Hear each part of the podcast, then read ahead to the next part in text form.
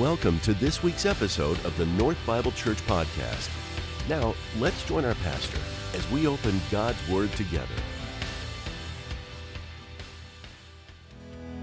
Amen, amen, amen. Praise the Lord. Hey, uh, when we moved to Ohio from California 13 years ago, uh, I had no idea that God had waiting for me and for my family a special relationship. And uh, I had the opportunity to uh, leave California, go to Ohio, and do a leadership transition plan with the founding pastor of a church called Cuyahoga Valley Church there outside of Cleveland, Ohio. And the founding pastor's name was Rick Duncan. And we did a two year transition from uh, lead pastor right there. Thank you. And over the years, as I worked with Rick, because he stayed on the team, uh, we started wearing a lot of different hats together. And Rick has become not just a friend, but a mentor and a coach and a supporter and an encourager and a dear brother in Christ and a co laborer for kingdom. As I got to know Rick over the years, and here's the reality there, there's, there's a bunch of names that sometimes hit the, hit the headlines. Popular preachers, popular people that we get to know their names, and we get to know the names when they succeed, we get to know the names when, they're, when they fail. But for every name you might know the, of, of a spiritual leader, pastor that gets in the headlines, there are thousands of other pastors you'll never hear about that are so fruitful and so faithful that because of them, hundreds, if not thousands of people uh, come to know the Lord, um, grow in the Lord. Churches are planted, missionaries are sent, um, lives are changed, communities are changed, and the kingdom of God advances. And Rick, Duncan is one of those faithful men of God. Uh, and, and I could talk about, you know, his education, his ministry background, all those things, and those are important. But for me, what's most important about Rick Duncan is his character. This is a man who loves Jesus. This is a man who loves his family. And this is a man who loves the church. And he loves those who don't know Christ yet. And so when Wes, uh, you know, for those of you who are newer, we, we just came over here to Arizona four months ago and uh, to call North home and call Arizona home.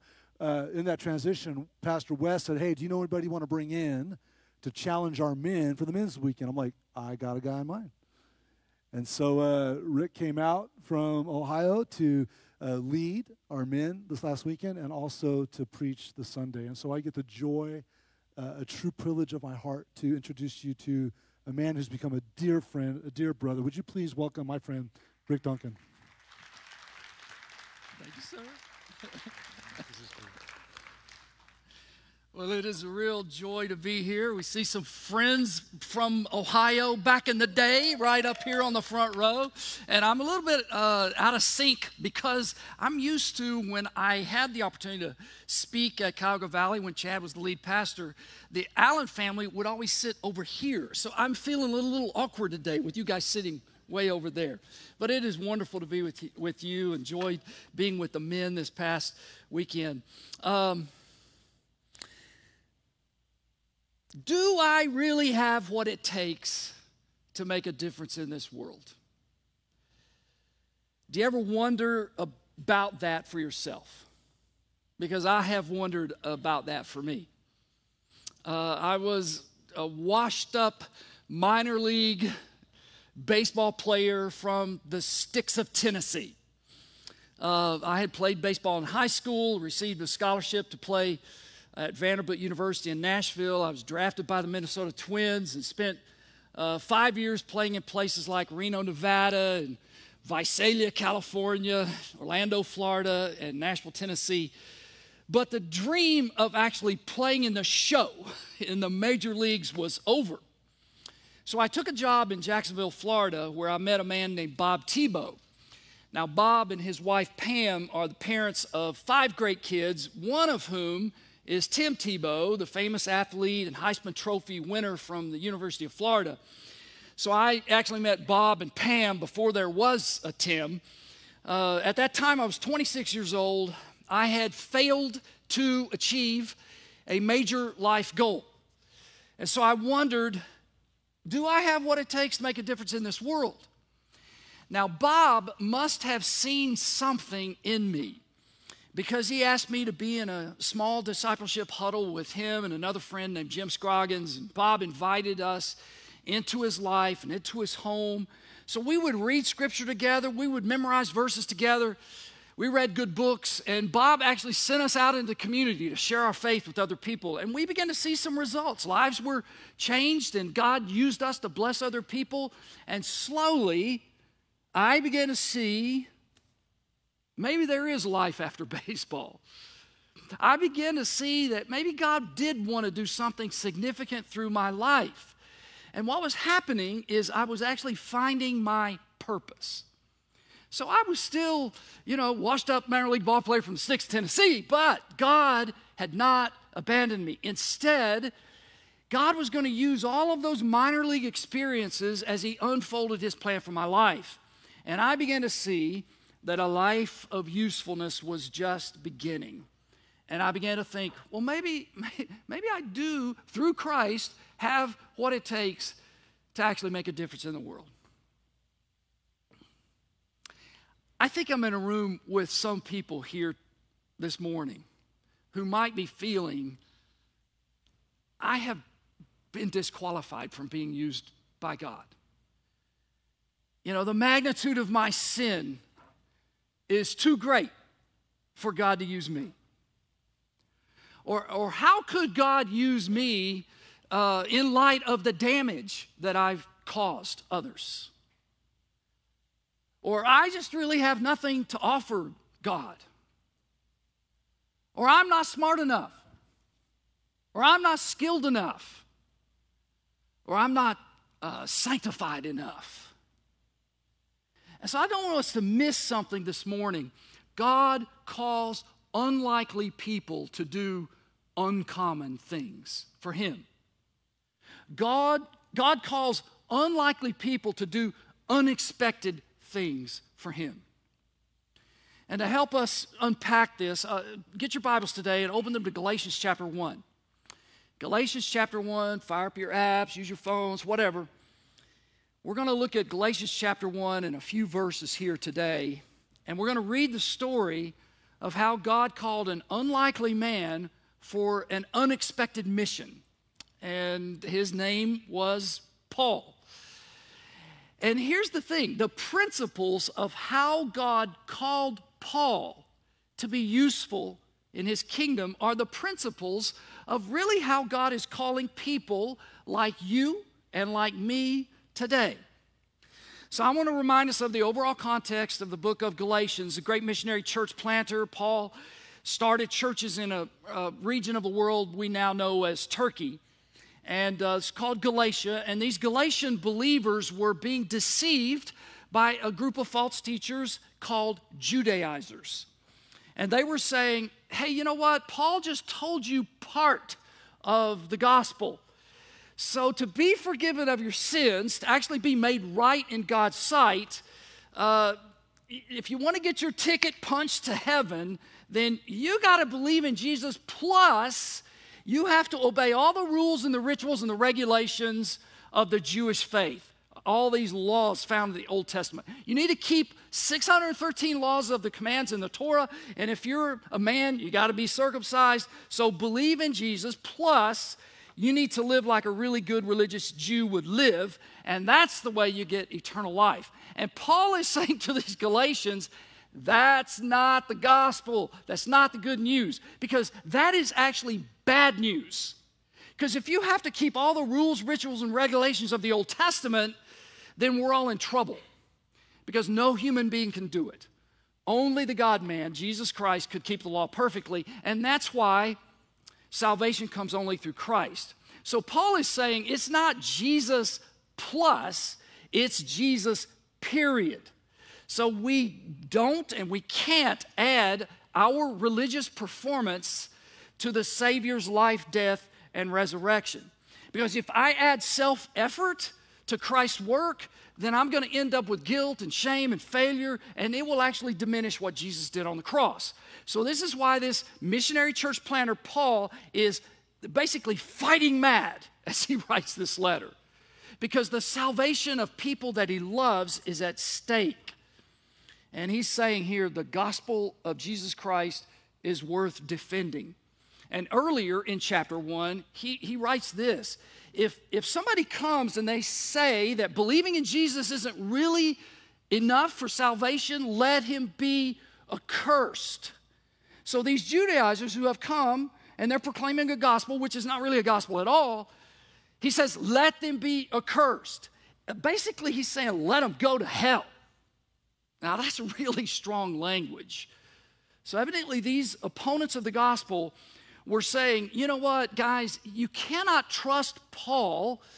He isn't telling you the whole truth He's a people pleaser. Paul isn't a real apostle of Jesus. So, in this section of Galatians chapter 1, Paul is making a case for his apostleship.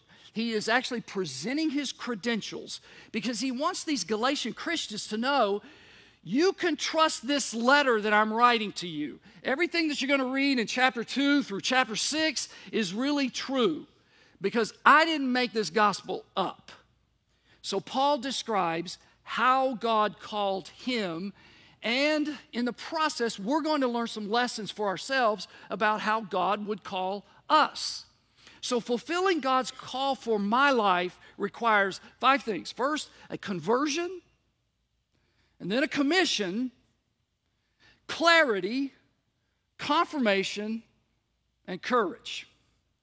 Now, you might be thinking, well, I'm no Apostle Paul, and that would be true, of course, but the overarching principles and patterns involved in his calling will be the overarching principles and patterns involved in your calling too. I want to remind you God saved you for a reason. He's left you here on this planet and didn't take you to heaven because there's still something only you can do for Christ that nobody else can do. So it's your job and it's my job to understand what God's reason is and then to seek to fulfill it.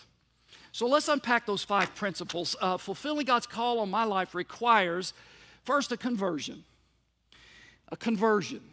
And we can see this in verse 13. Galatians 1, verse 13. Paul says, For you have heard of my former life in Judaism, how I persecuted the church of God violently and tried to destroy it.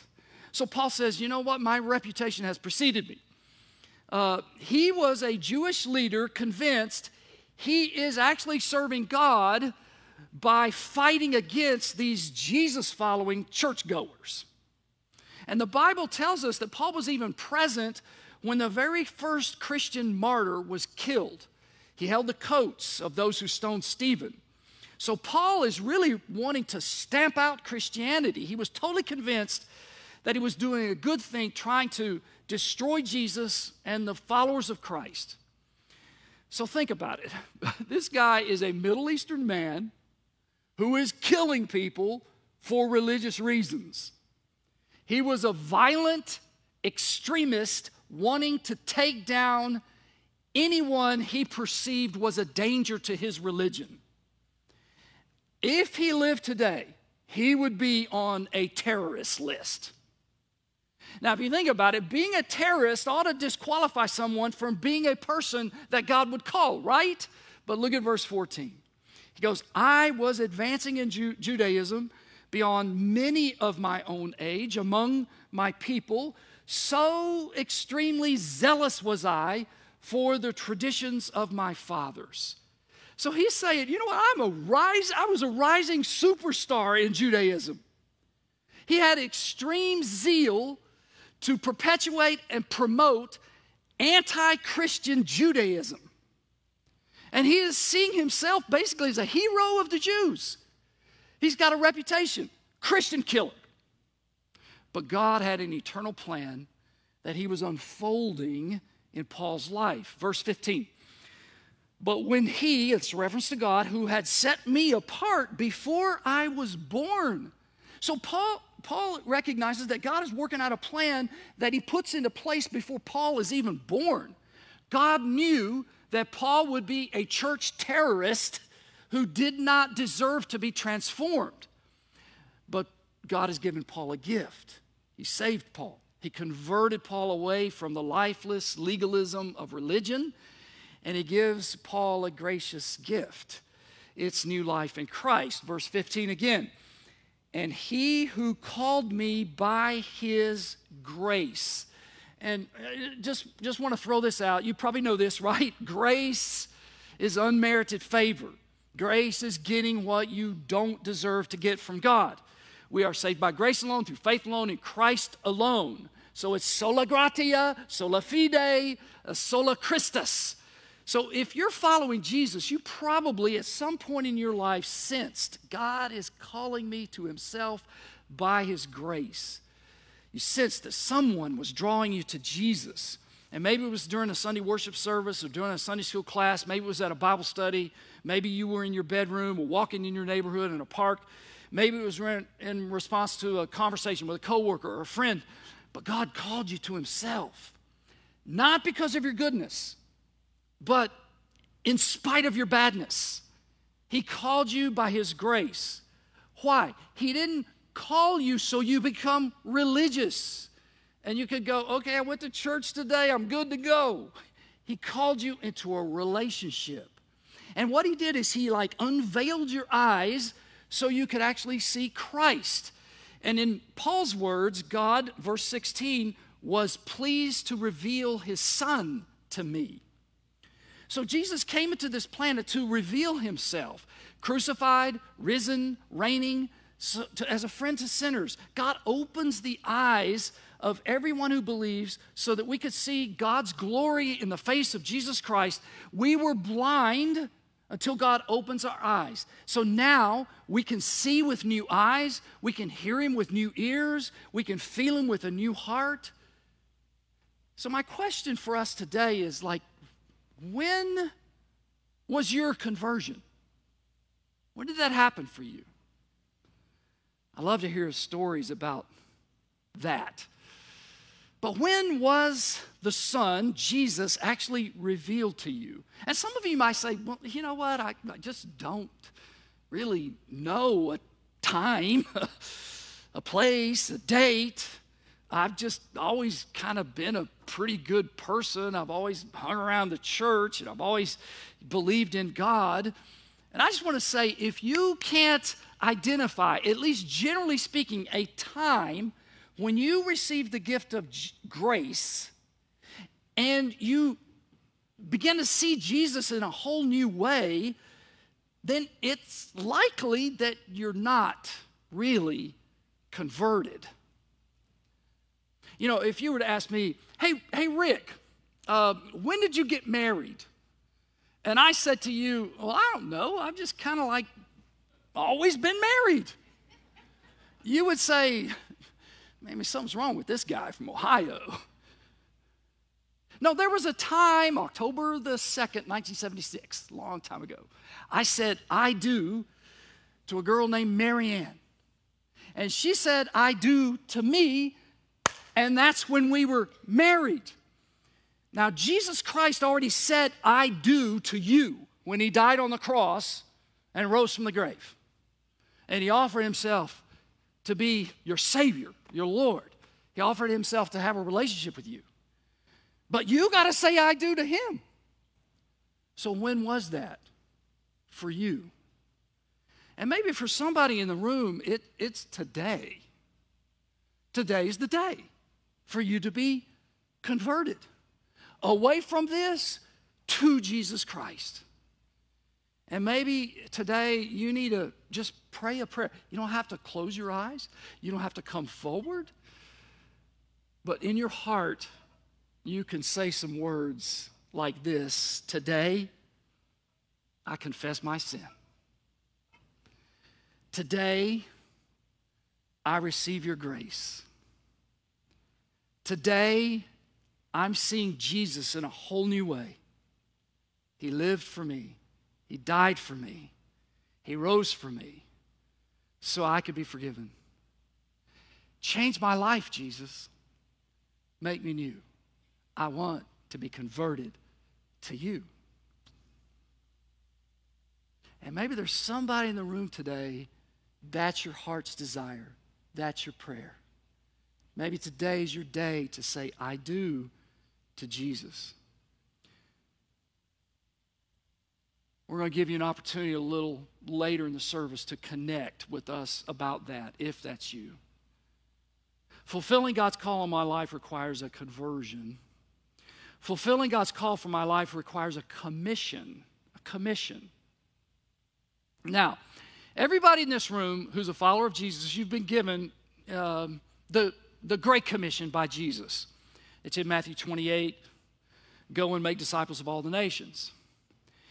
And Jesus says in Matthew chapter 4, follow me and I'll make you fishers of men.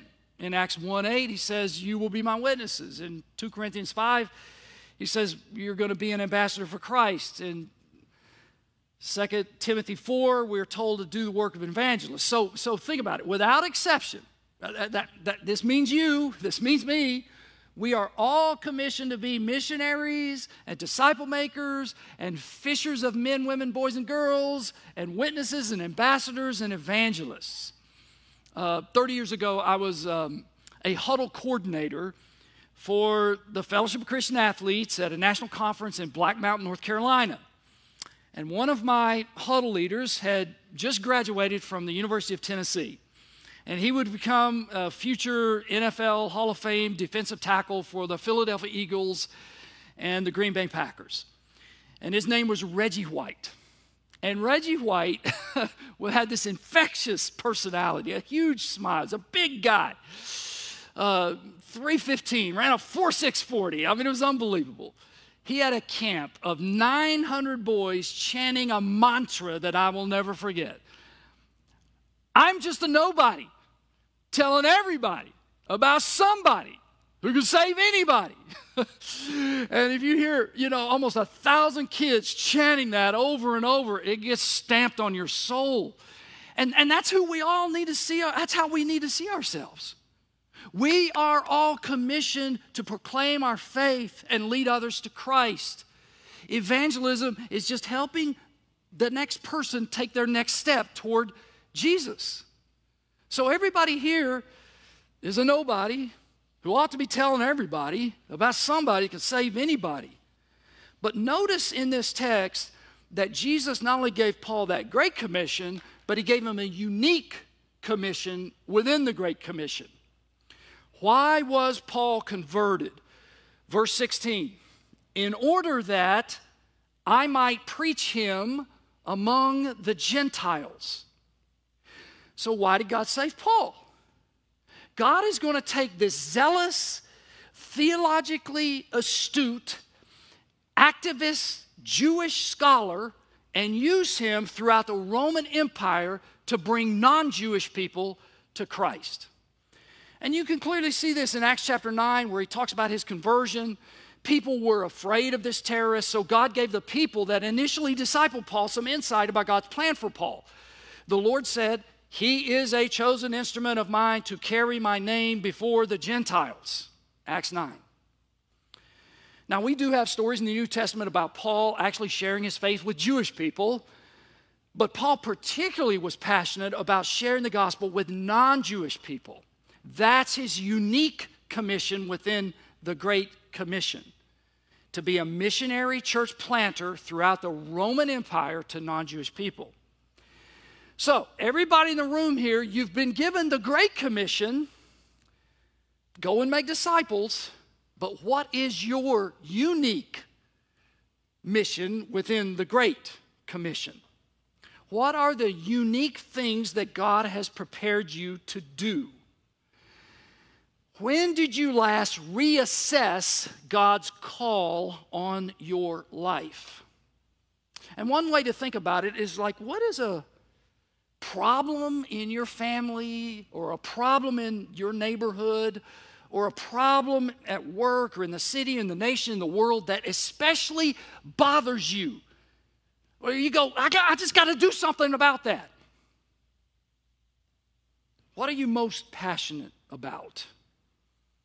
You know, that's one of the things that we encouraged the men this weekend to, to wrestle with. And we talked about helping the guys to figure out what their sweet spot is. Now, I'm a baseball guy, I love baseball stories. Sorry, you guys have heard many of these over the years. Um, but you have a baseball bat here. Uh, if you hit the ball down in here, it's not going to go very far and you might break your bat. If you hit the ball up in here, it's not going to go very far and you're going to break your bat. you're trying to hit the ball on the sweet spot of the bat. And what I'm saying is that everybody in this room has a sweet spot. It's your unique commission within the Great Commission. You say, well, how do I figure out what my sweet spot is? And we've got some tools that we made available to the men. Uh, we use some post its like this. Uh, we help the guys identify what their passion was, what their abilities are, and what their context is. And then where all of that comes together, right here, is your sweet spot. And for me, uh, there it is. I am created to honor God and help others by leveraging my ability to teach, coach, and catalyze with a deep passion for family learning and discipleship and church planting in the context of a guiding, equipping, and supporting environment. In other words, be the grandpa. That's who I am. I might as well be that, right? Now, that's pretty long, involved, complex, amplified sentence. And so we encourage the guys to wrestle it down. And uh, here's what I came up with for me, and that is to leverage voracious, voracious learning, I love to learn, to equip younger leaders for transformational discipleship and church multiplication. That's what I'm supposed to do. Church multiplication is just a fancy way to talk about church planting. That's who I am. That's what I want to do. And if you had to say, what are your two words? It would be multiplying catalysts. I want to help people uh, take their next step to do something new and exciting and dynamic for Christ. And that's, that's one of the reasons I'm here and hoping that you'll take your next step to be a catalyst in some way in your community. Listen, what if you could discover your sweet spot and then lean into that as your unique mission within the Great Commission? I mean, some of you are passionate about being pro life, some of you are passionate about let's, let's do something about this sex trafficking problem that we have. Some of us, you, some of you may want to use sports to reach people for Christ. Some of you might want to leverage your influence in the business world to reach people for Christ. Some of you might say, you know, God's called me to help reach uh, people that live in apartments right around this church for Christ. Some of you might say, you know, I want to spend my life training parents to do a better job raising their kids. Some of, for some of you, it's divorce care. For some of you, it's grief care. I don't know what the calling of God is, but I want to urge you passionately figure out what your sweet spot is. And if you want a tool that we actually used on with the men's retreat, then you can send an email to info at North Bible dot is it North Bible Church or just North Bible? Northbible.org and and just just write the word sweet spot in, in, the, uh, in the, what do you call that, the information line? and, and, and we will send you a document to help you begin to unpack what the unique calling is on your life. And I'm sure your staff team would love to walk you through that. Fulfilling God's purpose for my life requires a commission. Then it requires a clarity, a clarity. And what I mean here is, uh, slow down before you speed up. Because to fulfill your calling, you need clarity about your calling.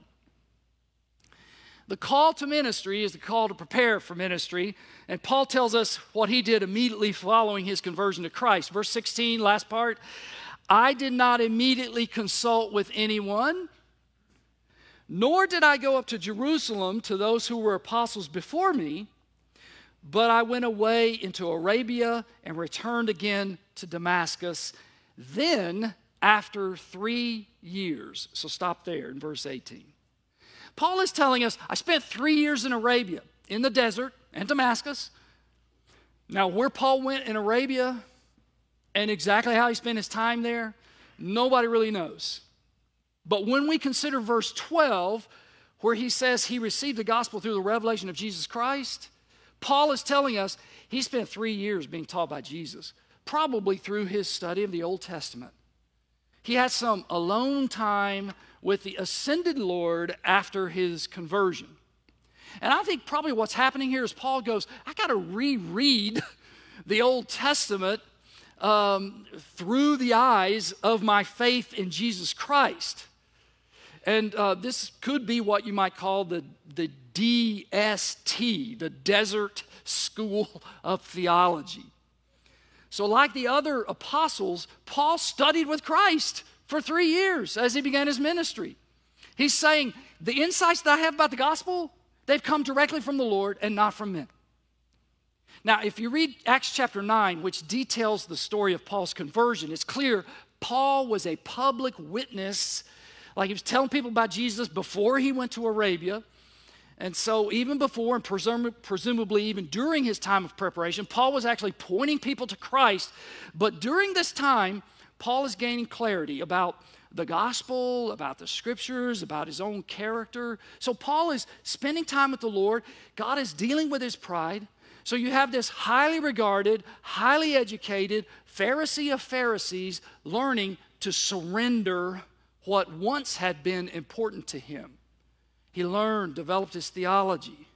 He had been invited to Christ. Now he's being equipped so he could be sent. And Bible scholars talk about the timeline of Paul's preparation. Probably converted to Christ in AD 33. And then he had those three years, 34 to 37, in this desert school of theology in Arabia. And then in 37, he actually takes a trip to Jerusalem. More on that later. And then for the next 10 years, He's doing ministry in Syria and Tarsus and Damascus. And finally, in 47, he takes his first missionary journey. So it appears there's like 13 to 14 years between Paul's conversion and his first missionary church planting trip.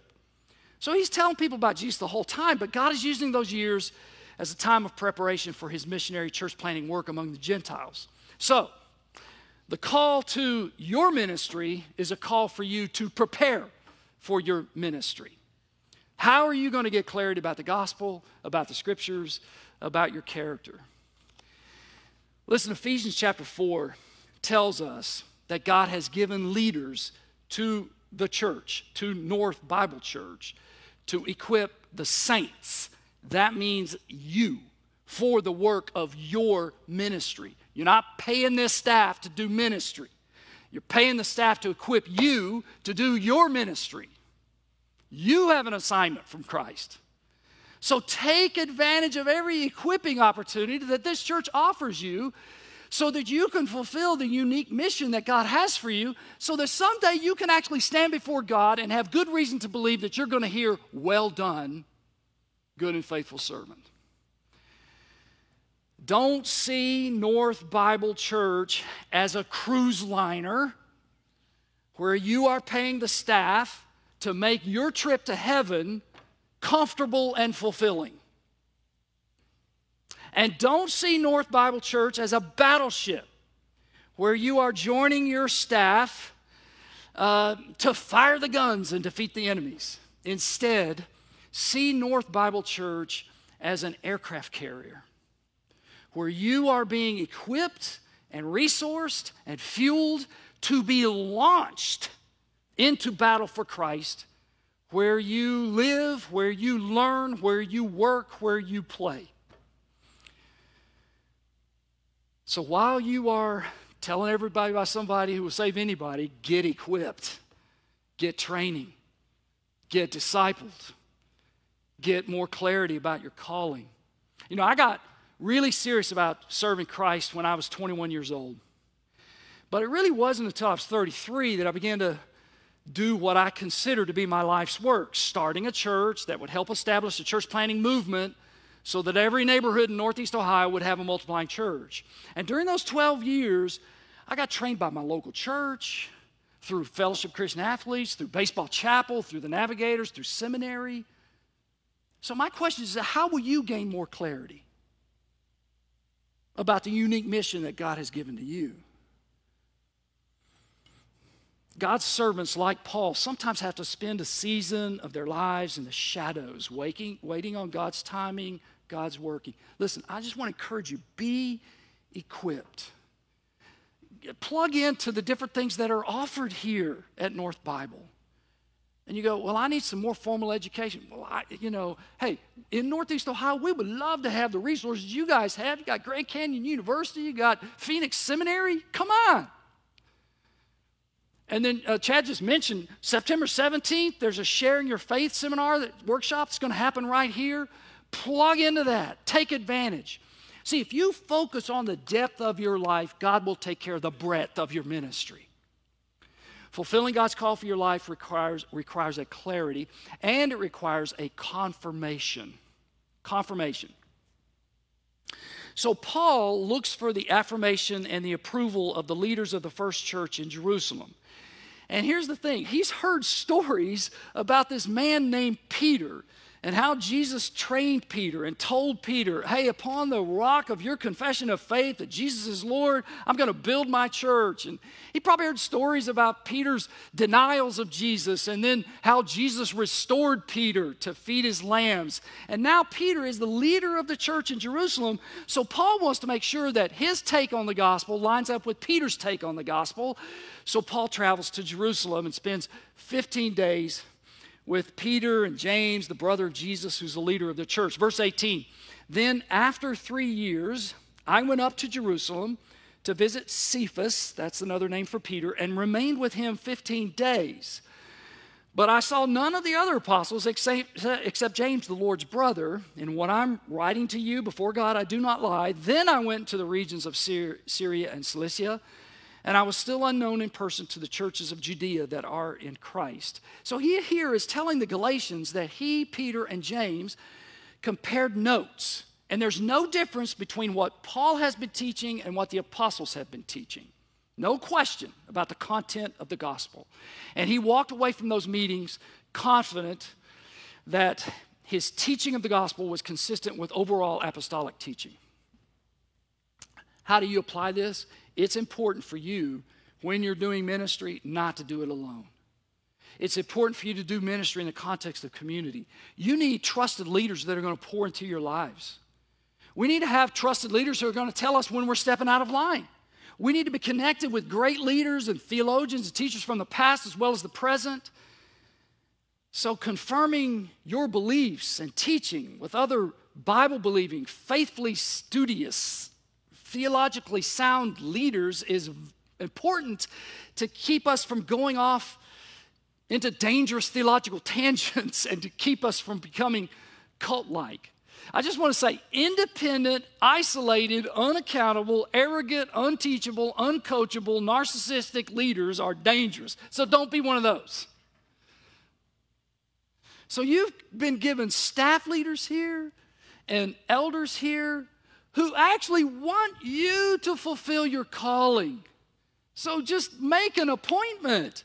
Have coffee or breakfast or lunch with Krista, Paige, Sharon, or Chad, or Wes, or Brent, or the elders of the church. Who is it that needs to confirm your calling? Fulfilling God's call for your life requires a confirmation. And lastly, it requires a courage. When we step out in faith to fulfill God's call on our lives, some people are not going to understand us, others aren't going to like us, certain people may even oppose us. Paul was misunderstood, but it didn't deter him. Look at verse 22. And I was still unknown in person to the churches of Judea that are in Christ. They were only hearing it said, He who used to persecute us is now preaching the faith he once tried to destroy. And they glorify God because of me. You know, Paul was a man of uncommon courage. And we don't have time today to talk about the many, many ways that he displayed the virtue of fortitude. Uh, but one example is right here in the text. He is standing up, he is speaking out against these people who are saying that you, to be saved, you got to, you know, uh, follow Jesus plus keep the rules of religion. And in chapter two, you're going to see that he's going to stand up and he's going to speak out against uh, the leader of the church, Peter, when Peter came and was a hypocrite in the church, churches in Galatia. And, and think about it Paul kept preaching the gospel even when Roman authorities imprisoned him and abused him. And he kept preaching the gospel even when Jewish religious leaders had him arrested. If you're going to fulfill your unique mission, it's going to require courage. You will be misunderstood. People will question your motives. People you thought would be loyal to you will abandon you. And I know one of Pastor Chad's favorite passages is in Joshua chapter 1, verse 9. Have I not commanded you? Be strong and courageous, and do not be afraid, and do not be discouraged. For the Lord your God will be with you wherever you go. If God has called you, he will be with you. And courage doesn't mean you're not afraid. Courage means you're fearing God more than you're fearing your opposition. So, what's your next best step to display courage? And for some of you, it's like, you know what? I know my mom, I know my dad, uh, I know my siblings. They're not, they're not going to be happy with me, you know, becoming more bold as a Christian. Do you fear them more than you fear God? Take that step of faith. Fulfilling God's call for my life requires a courage. Now, don't forget that Paul is battling for the purity and the integrity and the truthfulness of the gospel. And here he's laying out his credentials as an apostle. He's saying, you know what? I've been called by God. My conversion, my commission, my clarity, my collaboration, my courage all bear witness to the fact that I'm telling you the truth. Don't listen to the Judaizers because the gospel matters. The glory of God's at stake, the mission of the church is at stake, and the salvation of your souls is at stake. As I think back about my life and those days when my friend Bob Tebow helped me embrace my calling, I can see some of these same patterns and principles at play in my life. Uh, the church we attended was kind of a large church in Jacksonville. It's about 600 in attendance. Uh, we had a Sunday night worship service that was different than our Sunday morning service. And so Bob went on a mission, you know, lobbying the lead pastor to give me an opportunity to preach on a Sunday night. And I don't know how much arm twisting he had to do, but it's, it can be risky to let an inexperienced 20 year old uh, have the platform. So I picked out a text from First John and I studied and prepared as hard as I could. And Bob coached me along the way a, a little part of me wishes there was a cassette tape available for me to be able to listen to that message. A much bigger part of me is glad that there's no evidence of the deed. because I'm sure what I had to say was largely forgettable, but what Bob said to me afterwards changed the trajectory of my life. He said, What I would never advise any staff person to say to somebody like me, he said this hey, you know what? You gave us more meat tonight than we typically get on a Sunday morning from our lead pastor. Now, he was working for the lead pastor. and I would never advise any staff member to say something like that. But I'm, and I'm glad the lead pastor didn't hear him say it, but I'm glad that he did say it to me. Because that comment made me a washed up minor league ball player from the sticks of Tennessee who wondered do I have what it takes to make a difference in the world? Feel like I'm usable. A year later, my wife Marianne and I moved to go to seminary to study for the ministry. Three years after that, we moved to Cleveland to plant Cuyahoga Valley Church. And 37 years later, We've been part of starting about 20 other churches in Northeast Ohio and several dozen churches in Ghana, West Africa. I've had the opportunity to influence church planting leaders all across North America. I've helped to write curriculum that trains church planters all across the nation. I mean, what if Bob had not seen some potential in me and invested in me? I just want to say to every person in this room God sees something in you. And if you hang around Chad and Rika long enough, you know what? They're going to see something in you too. You are not a washed up ball player or plumber or salesman. You are not a washed up homemaker or carpenter or clerk. You are not a washed up lawyer or student or retiree. You're not a washed up anything. You are called to be a missionary, disciple maker, fisherman, witness, ambassador, evangelist in a unique way something that nobody else can do right where you live, right where you learn, right where you work, right where you play. You do have what it takes to make a difference in this world. So don't disqualify yourself from being used by God. If God used a terrorist to become the greatest missionary church planter the world has ever known, then God can use you. The magnitude of your sin is not too great because God's grace is greater. God can use you no matter what damage you've caused. You do have something to offer to God because God calls unlikely people to do uncommon things. Our God calls unlikely people to do unexpected things. So, fulfilling God's call on your life, conversion. Most of you in this room have had that. A commission. Probably a lot of us in this room still need to figure out what is that unique commission within the Great Commission for me? Find your sweet spot. Clarity. Like, I'm taking the next steps in order to get clarity about truth, about the scripture, about my theology, about myself. Confirmation. I'm going to spend some time with leaders of this church to make sure I'm, I'm taking the right steps, doing the right things. And courage.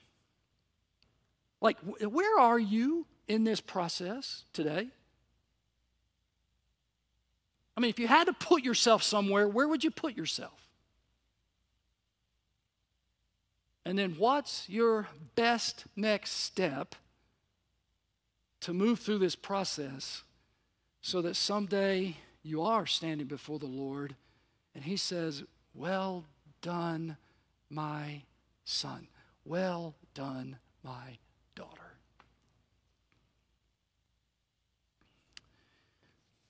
If you're here and you prayed that prayer earlier about conversion, then we would love to chat with you a little bit about the service, and we'll meet you where, Chad? Right over there where Chad is. You can come up after the service, and we'll love to talk to you about your next step so that you could continue to grow in Christ. Let's pray. Would you take just 15 seconds right now and ask God? To show you where you are in this process and to show you what your next step should be. Just talk to Him right now.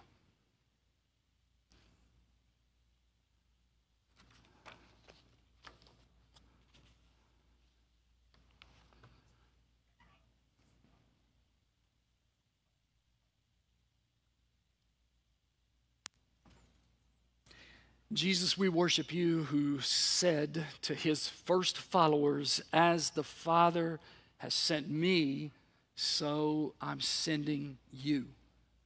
Lord, here are a new generation of followers.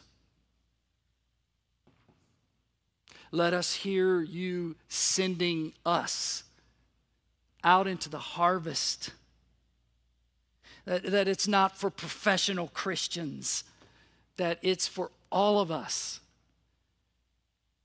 to fulfill that unique mission for the Great Commission where we live, learn, work, play. Give this body of Christ the courage and the commitment to go do what you've called them to do. For we pray this in Jesus' name. Amen.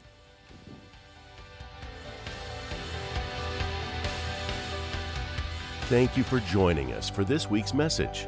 North Bible Church is located in Scottsdale, Arizona, and exists to equip all generations to love God, love one another, and love the world. For more information about North, please visit our website at northbiblechurch.com.